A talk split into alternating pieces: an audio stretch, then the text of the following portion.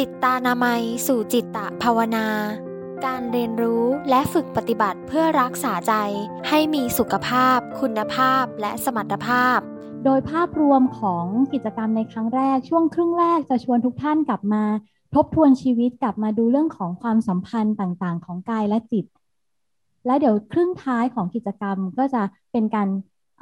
ทดลองฝึกปฏิบัติเรื่องของการพัฒนาจิตร่วมกันนะคะการเจ็บป่วยของกายกับใจเนี่ยค่ะมีความสัมพันธ์กันอย่างไรในมุมมองทางพระพุทธศาสนาคะพระอาจารย์ปัญหาทางใจกับปัญหาทางกายที่มันส่งผลต่อกันเนี่ยอาตมาคิดว่าถ้าเราลองมาฝึกที่จะสังเกตซึ่งอาจจะเป็นจุดประสงค์หลักอันนึงเลยของกิจกรรมหรือการที่เรามาพบปะพูดคุยกันวันนี้เนี่ยนะอาตมาคิดว่าเราก็กลับมาดูแลร่างกายและจิตใจของเรานี่แหละอันนี้การที่เราจะดูแลมันเนี่ยเราก็ต้องกลับมาเห็นมันจริงๆว่ากายกับใจมันเป็นยังไงนะแล้วมันสัมพันธ์เชื่อมโยงกันยังไงแบบบางทีไปบรรยา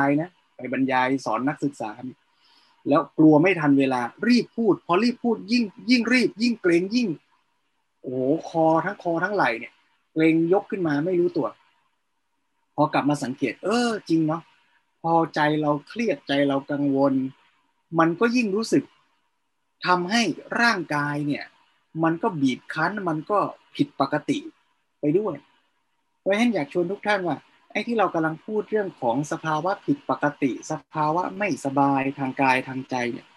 เรากำลังชวนกันกลับมาสังเกตสภาวะในชีวิตประจำวันนี่แหละแล้วเราก็จะค่อยๆเห็นรายละเอียดว่าชีวิตประจำวันของเราแต่ละขณะเนี่ยเรากำลังใช้ร่างกายและวางจิตใจของเราเนี่ยให้มันผิดที่ผิดทางผิดสถานะที่มันควรจะเป็นเลยเป็นเหตุให้มันไม่สบายหรือเปล่าเชิญอาจารย์ทัพเทพช่วยให้ข้อมูลเพิ่มเติมว่าแล้วบางทีเรื่องของความเจ็บป่วยเรื่องของกายเรื่องของใจในมุมมองของศาสตร์การแพทย์แผนไทยเรามองว่าอย่างไรอย่างฝั่งที่เห็นเป็นรูปโลกก็คือสังเกตสิ่งที่อยู่ในธรรมชาติหรือสิ่งแวดล้อมขณะเดียวกันก็สังเกตในร่างกายของคนเราด้วยนะครับที่เป็นรูปหุ่นของคนเนี่ยปรากฏว่ามันมีตัวที่มันเชื่อมโยงกันอยู่นะครับสิ่งที่เชื่อมโยงกันอยู่นั้นมี4ลักษณะลักษณะเนี้ยครับก็คือมันเป็นสมดุลหรือดุลยภาพในทั้งร่างกายมนุษย์แล้วก็ในสิ่งแวดล้อมด้วยนะครับสมดุลนี้เนี่ยหรือสมดุลนี้เนี่ยมันอยู่ด้วยกันโดยการที่มันแต่ละธาตุเนี่ยมีความส่งผลต่อกันนะครับเพื่อที่จะเกื้อหนุนอุปถัมภ์ค้ำชูรักษาซึ่งกันและกันอยู่ให้ออกมาเป็นร่างกายหรือมาเป็นอวัยวะหนึ่งนะครับก็จะ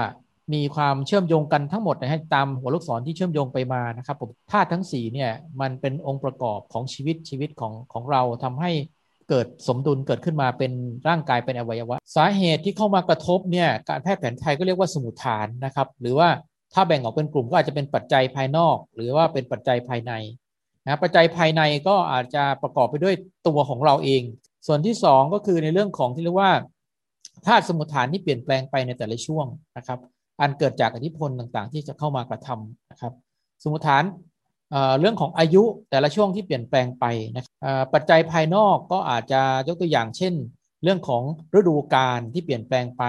ฤดูร้อนฤดูฝนฤดูหนาวสภาพอากาศภายนอกจะมีผลต่อการเปลี่ยนแปลงของธาตุทั้ง4ในร่างกาย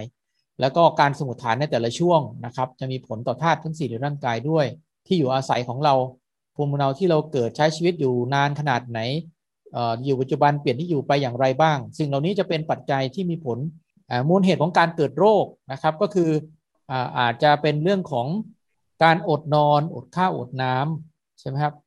เช่นบางทีเราเครียดเราวิตกกังวลทานข้าวไม่ได้อย่างนี้เป็นต้นนะฮะเรื่องของการกั้นอุจจาระปัสสาวะในอดีตใช่ไหมครับเพราะพระอาทิตย์ตกความรู้สึกเนี่ยเวลาที่พระอาทิตย์ตกเนี่ยคนจะรู้สึกอยากจะง่วงแล้วสัตว์ก็เริ่มบินเข้าหาที่พักและร่างกายต้องการการพักผ่อนแต่สมัยนี้นี่แสงสว่างเนี่ยมันทำให้เราตื่นตัวอยู่ทุกที่การตื่นตัวอยู่อย่างนี้ธาตุเราก็จะเปลี่ยนแปลงไปครับธาตุไฟในร่างกายก็จะต้องจุดอยู่ตลอดเวลาอย่างนี้เป็นต้นนะครับก็คือพอให้ทุกท่านได้เห็นภาพว่าถึงแม้เราจะพิจารณาทางกายตามสมมุติฐานเหล่านี้นะฮะก็จะพบว่าสมมุติฐานเหล่านี้จะส่งผลต่อการสมดุลของธาตุทั้งสี่ภายในร่างกายก็จริงแต่อย่าลืมว่าธาตุทั้งสี่นั้นเนี่ยประกอบขึ้นมาเป็นร่างกายของเราแล้วร่างกายเราเนี่ยจะไม่มีชีวิตเลยถ้าไม่มีวิญญาณเข้ามาครองนั่นก็คือความรู้สึกหรือการรับรู้ต่างๆดังนั้น คำที่ท่านพระครูได้พูดถึงว่าชีวิตประกอบไปด้วยกายและจิตเนี่ยนะครับก็จึงเป็นส่วนที่มันไม่สามารถแยกออกจากกันได้ไม่รู้ว่าอะไรเกิดก่อนเกิดหลังอะไรยังไงแต่ว่ามันอยู่คู่เคียงกันเมื่กายถูกการกระทบจิตก็ถูกกระทบเมื่อจิตกระทบกายก็สั่นไหวนะครับเมื่อจิตสั่นไหวกายก็มีการเปลี่ยนแปลงได้ฟังแล้วก็อย่าเพิ่งเชื่อค่ะชวนกลับมาสังเกตค่ะว่าในชีวิตเราที่อาจารย์ทัพเทพชวนดูว่าความเจ็บป่วยบางทีมันเกิดจากการภาวะสมดุลทางร่างกายบางทีเกิดจากการกินอยู่หลับนอนการรับประทานอาหารบางทีเราออกไปเจออากาศร้อนมากๆแล้วกลับมาอยู่ในอากาศที่เย็นจัดอย่างเงี้ยค่ะเราสังเกตตัวเราเองว่ามันมีความรู้สึกอย่างไรเป็นธาตุดินน้ำลมไฟภาวะความเสียสมดุลของธาตุที่นำเข้าไปสู่ในเรื่องของความเจ็บป่วยอีกนิดนึงค่ะว่าแล้วแพทย์แผนไทยมีมุมมองอย่างไรว่าถ้าเราจะใช้ในเรื่องของการสร้างน้ำส้มเพื่อให้ป้องกันความเจ็บป่วยเหล่านั้นทฤษฎีทางการแพทย์แผนไทยมีมุมมองกับเรื่องนี้อย่างไรคะเดี๋ยวเชิญอาจารย์ศิริการช่วยให้ข้อคิดเห็นเพิ่มเติมกับเรื่องนี้ค่ะสิ่งที่ดูแลได้ง่ายๆจริงๆเชื่อว่าทุกคนน่าจะนำไปปฏิบัติได้เนี่ยก็คือเรื่องของธรรมอนามัยนะคะในส่วนของธรรมอนามัยตรงนี้เนี่ยเป็นแนวทางปฏิบัติที่ง่ายมากเป็นการดูแลสุขภาพแบบองค์รวมนะคะแนวคิดเนี้ยเกิดขึ้นมานานพอสมควรแล้วนะคะคนที่นำเสนอแนวคิดเนี้ยก็คือท่านอาจารย์หมออวยก็คือธรรมอนามัยเนี่ยจะมีองค์ประกอบอยู่3อย่างก็คือเรื่องของกายานามัยจิตานามัยแล้วก็ชีวิตานามัยนะคะอันนี้ก็คือเป็นหลักการเบื้องต้นง่ายๆในเรื่องของการดูแลสุขภาพพระพุทธศาสนานะคะมีแนวคิดในการดูแลสุขภาวะองค์รวมเชิงพุทธอย่างไรคะพระอาจารย์ไอ้คำว่าองค์รวมเนี่ยมันเลยน่าสนใจตรงเนี้ยว่าเราจะกลับมามองชีวิตเราให้เห็นองค์รวมอย่างที่เมื่อกี้คุณหมอว่าได้ไหมว่าดูแลกายก็ส่งผลกับใจด้วยดูแลใจก็ส่งผลกับกายด้วยเนี่ยคือคัมภีร์เล่มหนึ่งที่แต่งขึ้นสมัยพ.ศ. 1000 กว่าเป็นการที่จะรวบรวมเอาหลักปฏิบัติในทางพุทธศาสนาเนี่ยมาเรียบเรียงเป็นคัมภีร์อธิบายว่าในการที่จะทำชีวิตให้บริสุทธิ์วิสุทธิเนี่ยจะต้องดำเนินตามทางยังไงบ้างซึ่งทางปฏิบัติเนี่ยท่านก็ว่าเป็นวิสุทธิ7ขั้นแต่ถ้าว่าโดยย่อเนี่ยก็แยกเป็น3ส่วนคือความบริสุทธิ์คือการพัฒนาให้ดีงามในด้านพฤติกรรมจิตใจและก็ปัญญานะถ้าเรียกเป็นเทคนิคเทอมหน่อยนะก็เรียกว่าศีลสมาธิปัญญาเพราะฉะนั้นศีลเนี่ยโยมเห็นไหมว่าคำว่าพฤติกรรมเนี่ยไม่ได้หมายถึงแค่ว่าไม่ไปฆ่าใครไม่ไปลักทรัพย์ถูกไอ้นั่นก็ศีลเหมือนกันแต่ว่าแค่นั้นยังไม่พอการพัฒนาด้านศีลเนี่ยจะต้องไม่ใช่แค่ไม่เบียดเบียนคนอื่นแต่ทำยังไงจะพัฒนาให้พฤติกรรมของเรานั้นมันดีมันเป็นประโยชน์กับทั้งตัวเราด้วยกับทั้งคนรอบข้างด้วยจะกินจะอยู่จะดูอะไรเนี่ยก็ให้พัฒนาหลวงพ่อสมเด็จพระพุทธโฆษาจารย์เจ้าอาวาสที่วัดยานเวศกวาลเนี่ยท่านเขียนหนังสือเล่มหนึ่งชื่อว่าการศึกษาเริ่มต้นเมื่อคนกินอยู่เป็นคือการพัฒนาชีวิตองค์รวมเนี่ยเกิดขึ้นเริ่มต้นก็จากการฝึกอย่างเนี้ยจะกินอะไรก็ใช้ปัญญาพิจารณาจะดูอะไรก็ใช้ปัญญาพิจารณาจะนั่งในอิริยาบถไหน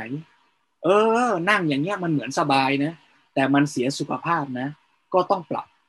เนี่ยอย่าเอาความสบายอย่าเอาใจเราเป็นที่ตั้งเอาประโยชน์ที่จะเกิดขึ้นจริงๆเนี่ยเป็นที่ตั้งด้านจิตใจนี่ก็ดูแลว่าเราจะทำยังไงให้ใจเราเนี่ยมีสติรู้เนื้อรู้ตัวในแต่ละขณะ